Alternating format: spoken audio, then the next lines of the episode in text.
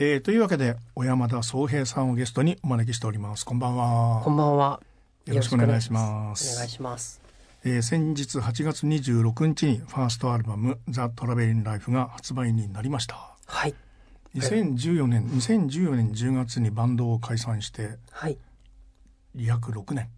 はい。あのアルバムの資料にはですねついにソロアルバムリリースというふうにキャッチフレーズがついております、はいついに。ついに。そうですね。あのもともと2016年から、えーソロの弾き語りライブっていうのは、えっとやってまして、はい。でそれで2018年に手土産にこう4曲入りの EP をこう、はい。制作してそのバンドメンバーと一緒にこう伊豆でレコーディングしたんですけれども、はい。そこからの流れがこうあってですね。はいそれで今年ついに作品を出すというところまで来たなっていうところなんです。はい、その4曲入りを作った時にはじゃあもうこれはいつかちゃんとしたフルアルバムになるだろうなっていうことは想定しながら。いえその時はもう手土産だと思ってたんですけどそれがこうこう1泊2日くらいで撮った簡易的はない。アルバムだったんですけど、その中で今回のアルバムに入ってる「ゆうちゃん」って曲だったり、はいはいはい。えっと入ってたんですけどもっとちゃんと撮りたいなっていう気持ちはじわっとはそこの時点ではあったんですけど、あははは。はい、そのバンドやってる時にあのソロアーティストソロ活動っていうのはどっかの頭の中にあったんですか？そうですね。その弾き語りライブっていうのはあのもう毎年これは何て言うんですかね。1年間の自分の集大成じゃないけど1年に1回、えー自分のもう弾き語りで歌いたい曲を歌うはい。夜っていうのを、えーやろうと決めて、あアンディ・モリ時代からそういうえっと、アンディを解散した後ですね,、ええあなるほどね。2年後ぐらいですね2016年から。はい。それで毎年ソロ活動で、まあ、それで呼ばれたら弾き語りでこうフラッと歌うみたいなはいはいはい。ことはまあ続けてはいたんですけど、あなるほどね。でもこうやって、まあ、ついにソロアルバムリリースというふうにキャッチフレーズがあってですね、はい。まあ、こんなふうにファーストアルバムの,、まあ、あのキャンペーンとか取材とかおやりになっててやっぱりこうあこういうもんなのかっていうようなある手応えであるとか感覚であるとかこう心境みたいなものっていうのは違うもんですか？そうですね。やっぱりあのアルバムができてからそのあのだいぶ自分でこう今までにないぐらい聞き返してて大体こう制作するまでの間に相当なあの時間自分の音源って聞くんではい。その出来上がった時にはもう飽きるぐらいまあ聞いてるわけですよね。えでもそれでもこうリリースするっていうのにちょっとそわそわしてえはい。こうなんかこうちょっと気になってるとことかを何回もこう聞きな聞いてるうちになんかわからないけど良くなってないかなみたいな。そんなんであのプレッシャーを感じているのかもしれないです。やっぱこうバンドっていうとこうちょっとそれがこう分散されて、まあ、みんなで作ったからいいやみたいなところとか、はい。そういう心持ちが違ってましたね。はい、でこの今回の12曲の中には、まあ、その前回作った時のものもありながらはい。書き下ろしのものが多い。そうですね。でもアルバムのために作った曲は2曲くらいあなんです。そうなんですか。はい。それまでにこうポツポツとこうできてた曲が一応軸にはなっててはいええ。あのそのバンドツアーっていう2019年にやったツアーでもうだいぶ固まってた曲も多くて。あなるほどね、はい。あああ。こういうあのアルバムのタイトルのですね「ザ・トラベリン・ライフ」っていうこれはいつ頃決まったんですか？これがえーっと去年の秋とか冬あたりだと思うんですけどあそれもずっとこうぼんやりと考えてはいたんですけど、ははいええ。そのこう自分の作品を、まあ、できてる曲をこうあー聞きながらというか考えながら自分の作品はどんなものにがいいかなっていうのを考えてて、はいえで2019年にあの19歳以来1314年ぶりくらいにインド旅行に行ったんですけど、はいはいはいでその時にまあすごく本当に自分は旅が好きなんだなっていう気持ちになりまして、はいえでそれと一緒にあのその向こうで会った日本人のこう旅人たちとえはい。2週間ぐらいこう一緒にあの過ごす時間がありまして、はいもう日本に住んでなくてはいあ向こうでこうタイのバンコクでこうテレアポとかをしながらこう、はいえ暮らしてでアジアを転々とこうしながら暮らしてる人たちと会いましていいやーいいなと思って、ええ。日本に帰って彼らのことを考えながらあ彼らはこう人生が旅のようなんだなとうん。思って。はい。ででもこうふと自分の生活を振り返ってみてもこういろんな人と出会ったり別れたり考え方も変わっていったり。はい。で今回福岡に引っ越すっていう、はい。東京からええ。あ17年住んだ東京から福岡に引っ越したりはい。とかもあったんですよね。はい。でその中であ彼らも自分もあの同じようにこの人生を旅しているんじゃないかなっていう気持ちになりまして、はい。えあそういう思いがこう「ザ・トラベリング・ライフ」っていうイメージにつながっていったっていう。ザ・トラベリンライフこういう、まあ、テーマ言葉があってアルバムが作ったわけではなくてもうすでにあった曲もそういう曲があったっていうことに改めて気がついて。そう。ですね。ああああそれでその時にあ自分は旅が好きなんだなっていうのをすごくこう、あの飛行機に乗り込むロビーを歩きな,、がら、はいワクワクしてて今から飛行機に乗り込んでこうインドに行くんだ久しぶりみたいな気持ちにはい。なった時にですねもうすごい高揚感がありまして。はい、あのアルバムの1曲目「ハイウェイ」とですね2曲目の「旅に出るならどこまでも」はそういう本当に旅がテーマになったり言葉にもなったりしてるわけですけどね。はい。これはまあアルバム用というこれももうすでにあった。ハイウェイもあでもその後にできたはできたんですけど、ええ。ハイウェイはまだこうアルバムを作るぞっていう状態だったかでしたね。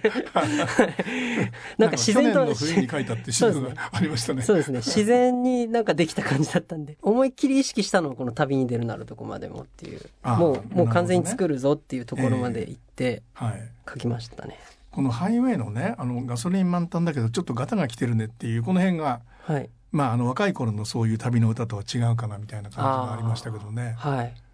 そうですまあ、ね。若い頃まだ若いですけど、はい ガタが来ちゃって。10代20代じゃないっていうね。そうですね。ちょっとそういう意味でこう今になってやっと書けた曲だなと思いますね。はい。あのバンドをやってた、まあ、人で特に、まあ、あの若い、まあ、割とこう早く脚光を浴びたり人気が出たりする人たちに、まあ、こういう、まあ、場面があるのかなと思ったんですけど誤解されるっていうその、まあ、音楽をやってることで誤解されるとかうん。自分たちのやってる音楽が実はこうじゃないんだけれども世の中ではこんな風に受け止められちゃってるとかそういうこうすれ違いだとか誤解っていうのは今まで感じたことあったりしたんですか？ああ音楽をやったあでもそうですね。あんまりこう意識しないようにはしてたんですけど、はいえなんかこう大騒ぎしてる感じのやつらでしょ？みたいなことなのかな。えアンアンディ・モリってはあの若い女の子の方が多かったですよね結構。ああそうですねはい、ええうんあの時代のバンドの中では割とそういうその女の子の人気がこうあるうん、方だったんじゃないですか？でもこう言われてたのは結構こう男の子も多いねっていうふうに言われてたと思ってたんですけどそうか。そうかそれはまあ まあそれは本当にあの当時ちゃんと見てなかったっていうことでまあいい加減なこと言ってるっていうのがあるんでしょうけど。でまあバンドが誤解されてるみたいに思ったっていうことはそんなになくて。うんそこはあんまりこう意識しないようにしてる。まあただこう、はいええ。普段生きててやっぱこのなんて言うんですかね自分があんまりこう言葉にして喋るのがそう得意じゃなくてですね、はい、ああ今日結構流暢なのはこうもう20回ぐらいインタビューを受けてきてるからなんですね。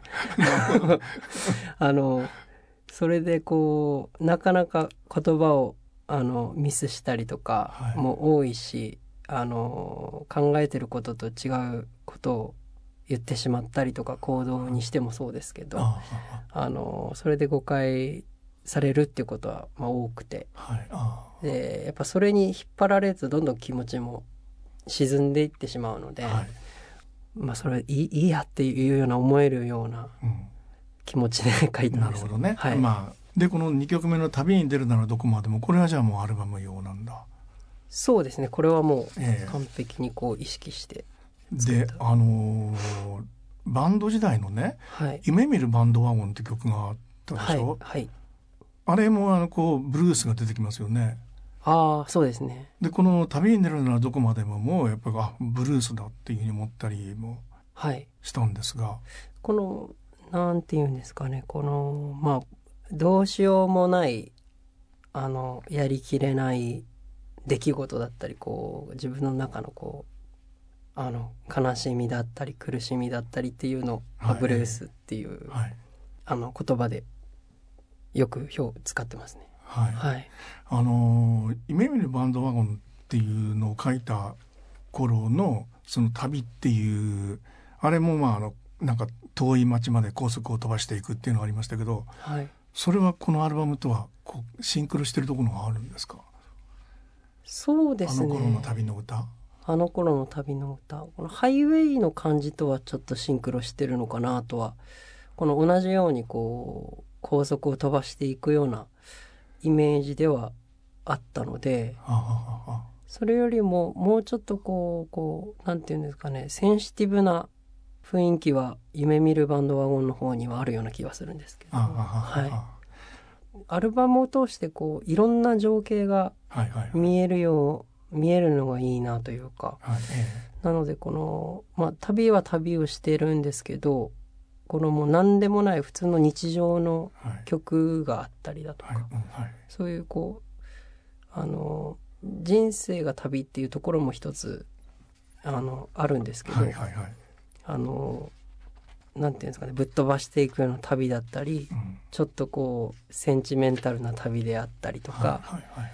あのすごく楽しいハッピーな瞬間だったり。はいええそういういろんな景色が見えるようなものがいいなと思って、はい。はい。あの旅に出るならどこまでものこの山を登るぜ頑張るよみたいなね。はい。こういう頑張り方っていうのはどうなんですか？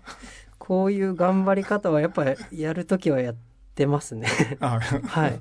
それはずっとそうやって生きてきてるといううーん、そうですね。何、何に対して頑張ってるのか、自分でも見失いながらなんですけど、はいまあ何か山を登ってますね。なんか、まあそのレコーディングするとかで、はいあの、やっぱ毎回結構苦しむんですけど、あまあ特にいい歌が取れないっていうところで、ああでも今回も非常にあの山登りしましたね。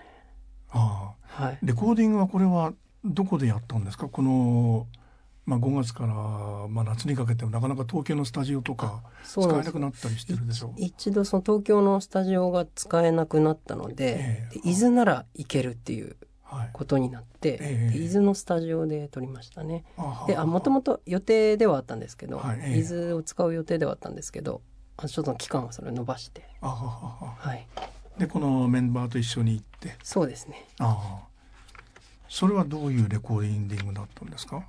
それはもう、その、合宿ですね。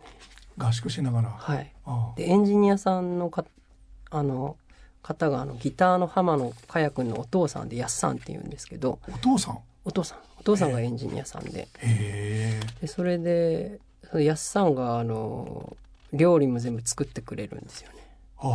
うん。今日はハンバーグにしようとか、えなんか、焼肉を作ってくれたりとか、あの、それでこう、寝泊まりして、朝は、まあ、12時ぐらいに起きて、ええ。で、いつもドラムとギターの子が、まあ、大体、あの、寝てるんですけど、まあ、そういう、起きろとか言われながら、ええ。あの、それでぼちぼち12時、1時ぐらいからこう、レコーディング、あの、リズムを取って、えーどこまで行ったかな。で、歌以外は、えその上物、えはい。あの、今回こう、テルミンだったり、はいはいはい、ええ。えっと不思議なこと入ってますもんね。そうですね。ええ。ティン・ホイッスルの方とか、トランペットのくるりのファンファンはいに出したんですけど、その上物は東京で撮ってもらって、あなるほどね、から、歌と上物は、えっと、持ち帰りっていう感ああああそういうその合宿でレコーディングするっていうのはバンド時代にも経験あるんですか、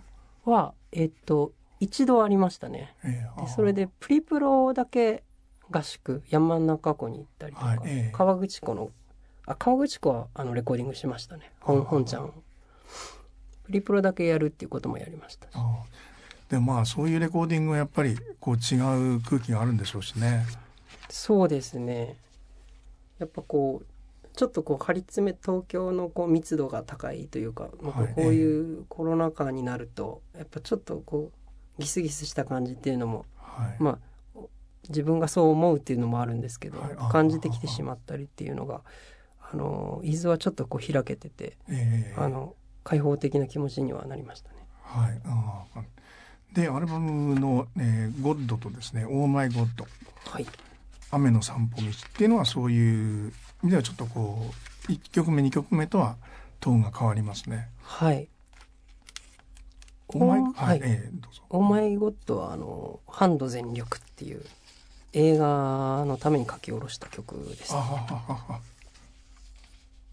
映画があったからこういう「オーマイガー」あのアメリカ人がよくやるような、そうですね。えそれもあの熊本の震災後にこの弱小ハンドボール部がこう SNS を使ってあのどんどんこう有名になっていくというこう頑張り方をちょっと間違えちゃうっていう映画だったんです。よちょっとコメコミカルな要素もあるようなーはいえーものだったんですけど、まあそういうこう、まあ、地震があってその震災があった場所であの高校生がこう強く生きていこうとする場面であのその周りの大人たちもあのすごくこう彼らをこう陰ながら支えるというかこう、はいえそういうなんていうんですかね。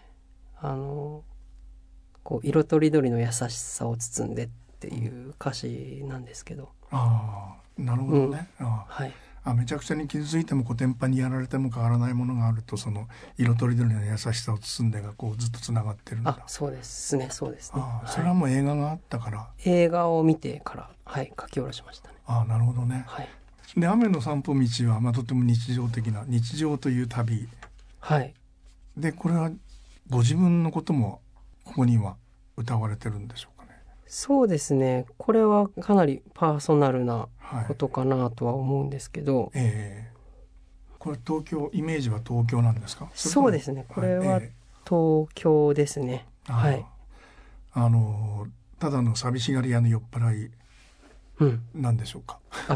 そうですね。もうだいぶ結構、まあ、ひどい時は記憶がなくなることが結構ありまして、あ本当に。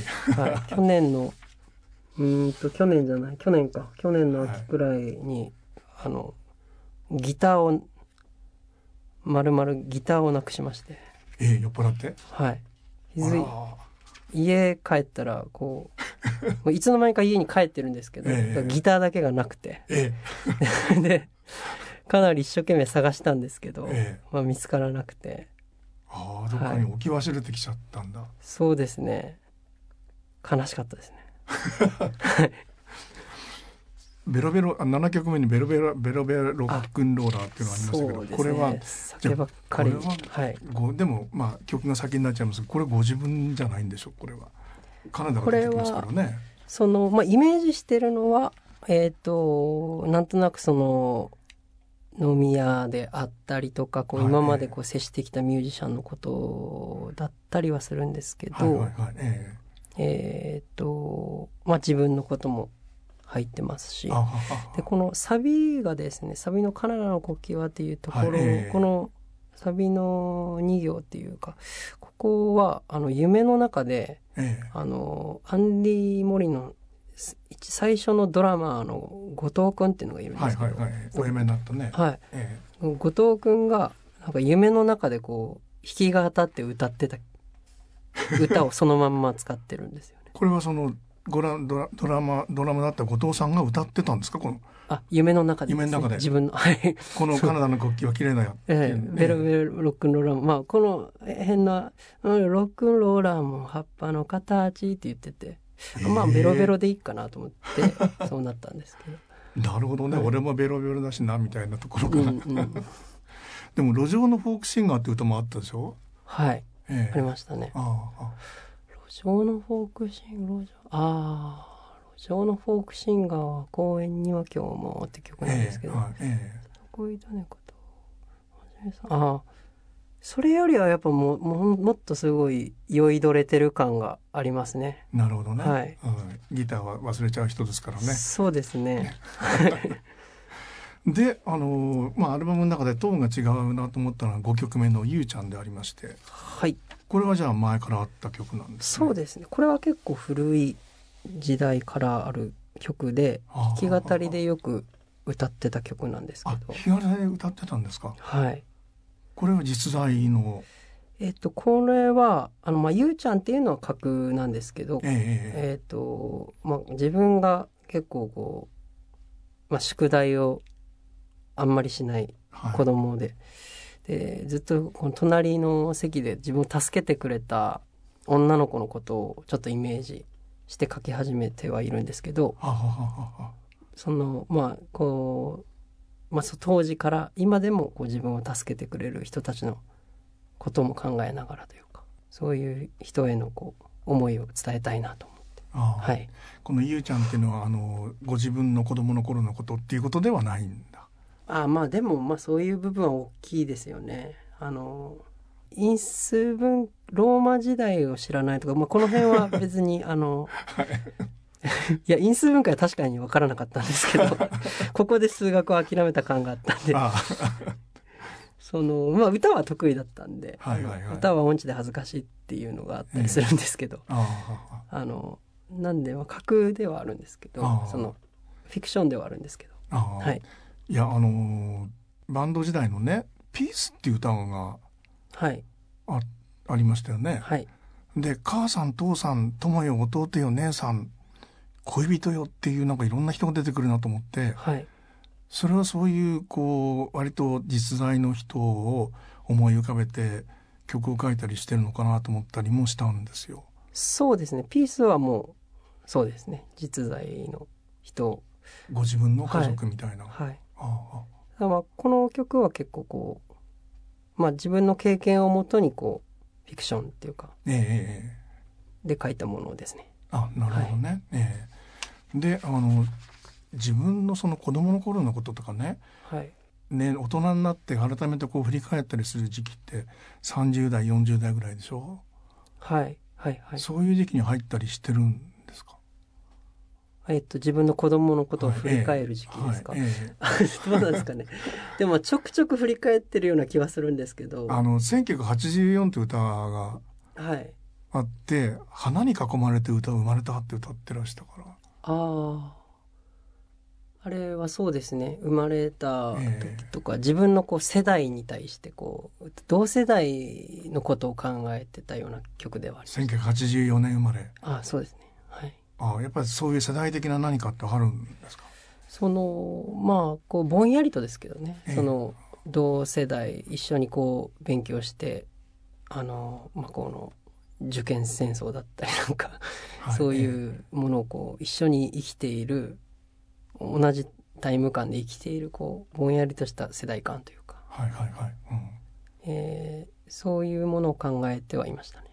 割ともう高度成長下で生まれてるっていう世代になるんでしょうしね。そうですねまだこうバブルの残りがが漂うというか、ああ子供の頃ね。そうですね、えきゅうで音楽的には90年代にもう一番 CD が売れてた、えはいはい。あのもう、まあ、楽しいええはい記憶なんですけど、もう業界のみんな楽しかったあっていう業界のそういう時代ですけどね。おそらくそうですよね。えっと、そういう、なんていうんですかね、まあ、輝かしいものも受け取りながらも、でもこう、空気としては、まあ、バブルも弾けて、はい。だんだんとこう、なんていうんですかね、ロストジェネレーションだったりとか、うんはい。そういうふうに、少しずつこう、あの、未来が見えなくなっていくようなものも、ちょっとこちら側に感じながらというか、はい。えその中でこう、過ごしてた、えうんはい。あのアンディ・モリのねそのアンディ・ウォーホールと藤原信也っていう組み合わせがこれは何だ何なんだろうと思ってお聞きできたらなと思ったりもしてたんですけど。そのこのインド旅行に行ったのがじゅ、えー、と19歳の頃なんですけど、はいええその時に藤原信也さんの「メメント・モリ」っていはい、う写読んでんだ真、東京漂流ね。東京漂流ええうんはい。その「メメント・モリと」はあの写真集、うんはいええはい。えーそれがインドの写真で、はいうんそのそれに衝撃を受けてそれでインドに行くっていうあのこともしたんですけど、ええ。まあ、すごく好きで東京ヘオリも読み読むんですけど、うんはい。あのであそれでえっ、と「メメント・モリ」っていうのがえっ、とちょうどそのドラムの後藤君もそれが好きで。あででうちにそれがこう置いてあって、ええ。でたまたまこう僕がアンディ・ウォーホールっていう名前が入ってる T シャツを着てて、はいでちょうどバンド名何にしようかって話してた時に、ええ。その後藤君が「アンディ・モリああああどう?」みたいな感じであ はい。ウォーホールはどっかでこう弾かれてたんですか？ウォーホール自体にはそのベルベットアンダーグラウンドのジャケットはかっこいいなとははい思ってて、まあベルベットバナナね。バナナ。のうん。でベルベットアンダーグラウンドも好きではい。聞いてたんですけどそのウォーホールに特別なんていうか浸水してたっていうことではない。んですど。まあそうですよね、はい。ええ。まあでこのあのインドの歌というのはスランプは底なしの後にですねはい。このカパチーノ。これはそのインドこれはそうですね、ええ。インドのそのバラナシっていうガンジス川がある、えー町のカフェにカパチーノっていうのがありまして、それでカフェなんだけどこうチベット料理が出てくるというかそれでこうふとこうすごくこうこう混沌とした状況の中でこう一人こう、そのガンジス川のほとりのカフェに佇んでる自分っていうのを考えた時にに何やってんだろう？っていう気持ちになりまして でまあそれで「霧の中を闇の中を」っていうはい。歌詞になっていくんですけどあ のふとですねそういうふと気づいたらこんなところにいるんだけどっていう、ああえーそういう歌ですね。でその、まあ、さっきのあの1984年っていう、まあ、80年代前半生まれの人たちの中でそういうその放浪とかねこうまああのバックパッカはい、ー世界中こう旅をしながら人生を終えていくみたいな。うん。まあ夜夜居所をこう捨てていくみたいな。うんうん。生き方みたいなものに対しての共感っていうのはあるんですかはあ。それは世代とは関係ないのかな。そうですね。このヒッピームーブメントってはいはい。だいぶ上のイメージは、ま。あ僕らですから。そうですね。ただまあずっと何ですかねそそういう空気感ってなんか脈々とこうインドだったりその旅行先に行くとはい。受け継がれてる感っていうかあはい。って、もうずっとそういうヒッピーがこういる宿だったりとか、はい。えあの行くと。あの、まあ、壁の落書きだったりもそうなんですけど、このそういうヒッピーの歴史を感じ垣間見たりとかそのあの会話の内容だったりすごいスピリチュアルに対するはいそのえ造形の深さだったりその。はい。なんかこの人何年ぐらい旅してるんだろうなっていう重鎮の方とか。はい。もうずっとこうバスキングっていう彼らが言うんですけどその、えっと、ストリートミュージックで、そそれの稼ぎでずっと世界中を転々としてるもうおじいちゃんの方とかあのそういう方たちにもあったりして。そういう人をこうお会いしてどう思われるんですか？すっごいこう憧れるみたいなえなうえっていうような気持ちでもないんですけど、はいうんはいうん。あいいなって、うはい。ら羨ましいなと、まあ、もちろん自分も日本での生活が大事だし、はい。やるやることもあると思っ一応そういう気持ちで生きていはいてですね、はいうんでもやっぱり旅が好きなんで、はいうんうん。あいいなって思いますね。はい。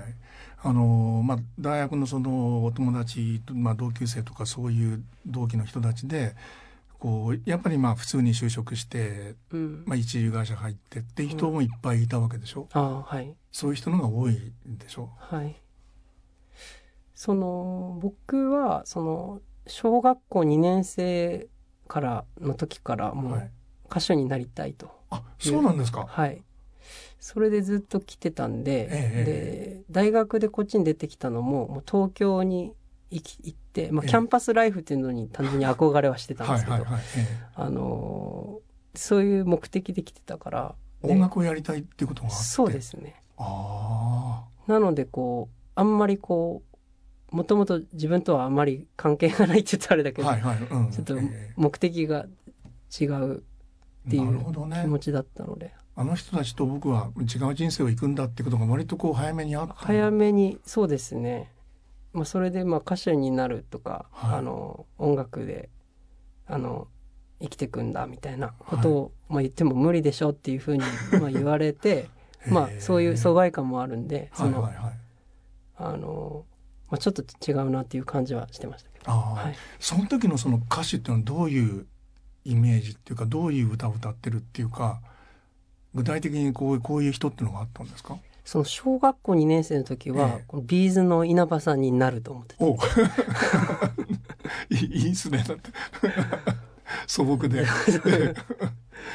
もうそれでもう大暴れしようと思ってたんですけど、えだんだんとこう、まあ、聞く音楽がたいろんな音楽を聴くようになっていくうちにあのもうやりたいことがこういろいろこう細分化していったのもあって、えはい。でもともとその B'z に出会う前に、はい。その父親両親の影響でフォー70年代ぐらいのフォークミュージックあの高石ともやさんとか、はいはいはい。笠木透さんって方とかあのそれにすごくしあのもう記憶が始まるぐらいの時から影響を受けててですね。今ちょっとね鳥肌が立った。あ僕も笠木徹さんを知っててくれたんうんです。ぐ知ってるインタビューしてるあうん。本当ですか、うん。う嬉しいです。いやあのあのソロのね最初に聞いた時の印象があって、はい。えーセンシティブな友部正人さんだったの。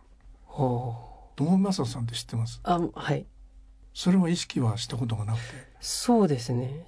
しかも友部さんもセンシティブだなと僕思ってたんで、うん。もっとセンシティブ。もっとキュートっつった方がいいかもしれないな。そうなんです。うん。ああ。でも好きです友部さん。ーあーなるほど。そっからバンドになってまあオアシスブラーになって、そうですね。ええ。でもナターシャセブンもありますから。あナターシャセブンもあるんだ。あのはい。バンド、まあ、一応バンドというか。ああそっか、うん。はいあもうやってたことがあるんだ。えっ、と。ナターシャのコピーとかも。あナターシャのコピーはいやあれは無理ですね。うんまあ ね。楽器の多いね。そう多いしね、そうですね。えただそのバンドがもたらしてるこの幸せな空間というかそういうもものはすごく、まあ、バンドマジックというかもう、えはい。なんて言うんですかね。あものすごく惹かれますね。ええ。今でも変わらず。なるほどね。そうだったんだ。っていう感じ。妙に感心してしまいましたけどね。でこの「君の愛する歌」の中のねはい。あの500万円が出てきたんで、500マイルはい。これこれ辺でねチラチラチラチラ何かが見えてるなと思ったりしたんですよ。そうですね。これもええ父親が好きな曲でしたね、あでこの曲は最初こう「君の愛する歌」っていうあれだったので「まあ、500マイル」ってはいえいえうのが出てきたんで、あはい。その自分の好きな歌をこう散りばめていくような曲にしようとしてたんですよね最初。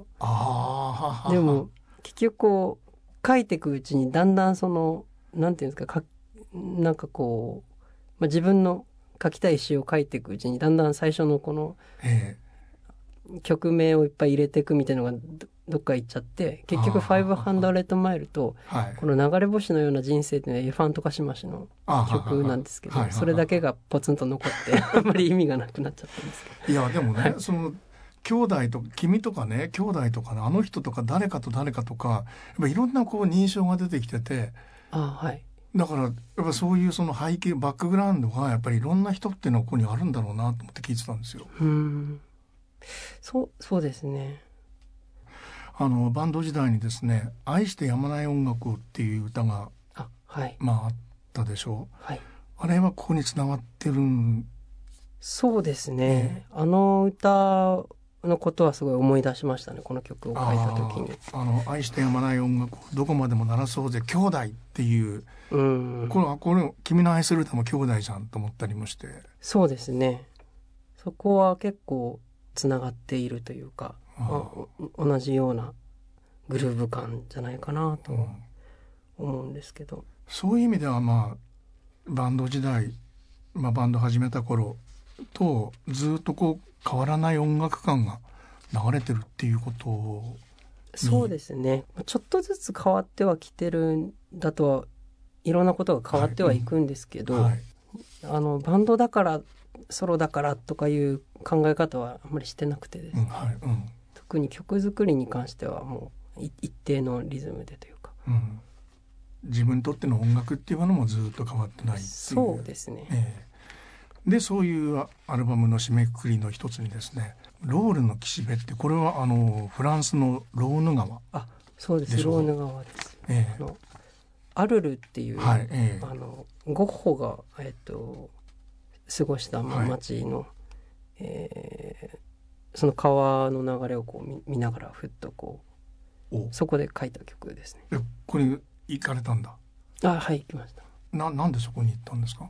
あゴッホが好きで、はいえでそれであさバルセロナに行こうと思ったんでバルセロナは僕あのサッカーのメッシがすごい好きで、ええあ。でもうこ我慢ならんとでもう見に行くと思って それでまあせっかく行くんだったらそのあのそのゴッホが住んではるそのアルルえっていう町にも行きたい、ああもうまさにトラベリング。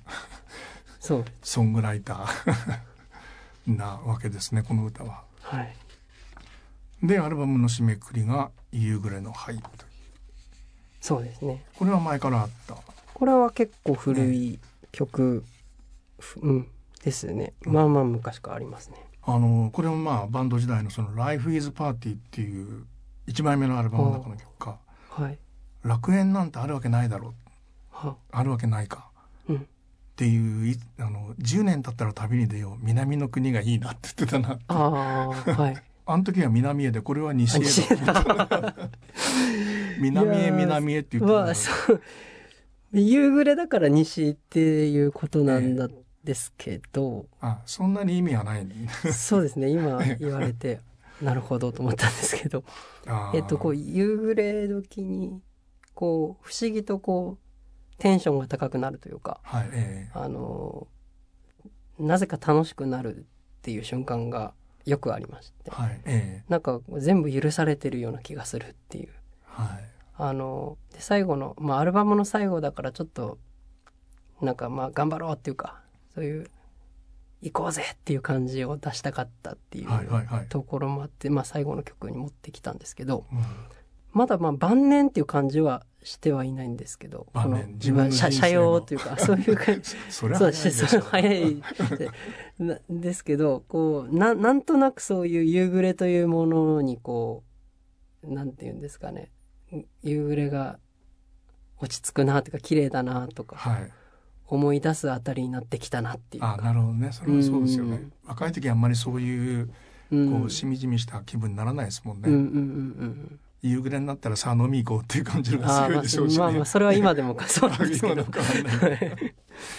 桃源郷っていうそのまああの楽園っていうあーあ歌もあ楽園とったりね。なるほど。ユートピアっていうのもあったりね、まあそういうその桃源郷願望っていうか、うん。桃源郷幻想みたいなものってのはあるんですか、やっぱどっかであるんだと思いますね。えうん。何なんだろうな。こう、今のこの、まあ旅のアルバムなんですけど、うんこのはい旅っていうのを人生に例えてて、はいうんで、この旅が好きっていうのが、こう自分の人生が好きだっていう、はいような気持ちにうんつながってうんいけばいいなっていう気持ちがありますね。あの出かけていく旅と過ごす旅があるとしたら過ごす旅っていうんですかねうん。場所がどう変わっていくかとか場所を求めていくっていうことよりもどう過ごすかっていう旅のアルバムうん。あ、そうですね。かそうなとかねなっていけば、まあ自分としても、あの、そういうものを目指してたような気がしますけど。えはい。ーで、えーこの先の活動っていうのはこれはまあファーストアルバムという形ではい。ソロのシンガーソングライターで踏み出してうん。この後の活動っていうのはどんな風に？いや、その、一つは、その、まあ今年コロナで行けなくなった中国つ、あの、中国ライブっていうのがあってですえね。中国ライブ？はい。やろうとしてたんですけど、えどこ？中えっと、上海と広州でやはあろうとしてはあはあはあて。で、ずえっと、それで韓国にも行こうといはいう気持ちもすごいあってですね。えそれでその海外、まあ、台湾の方もすごく待っていてくれる方がいてですね、はい。うん。だからこう、まあ、韓国では、えっと、アンディ・モリ時代にライブしに行ったことがあったんですけどその時に今までで一番盛り上がったぐらい盛り上がったんですよ。そういう体験もあったりして、えーはい。あのちょっとそれは実現させたいなっていうふうに思ってるんですけど、なるほどね、はい。うん、あ国内では？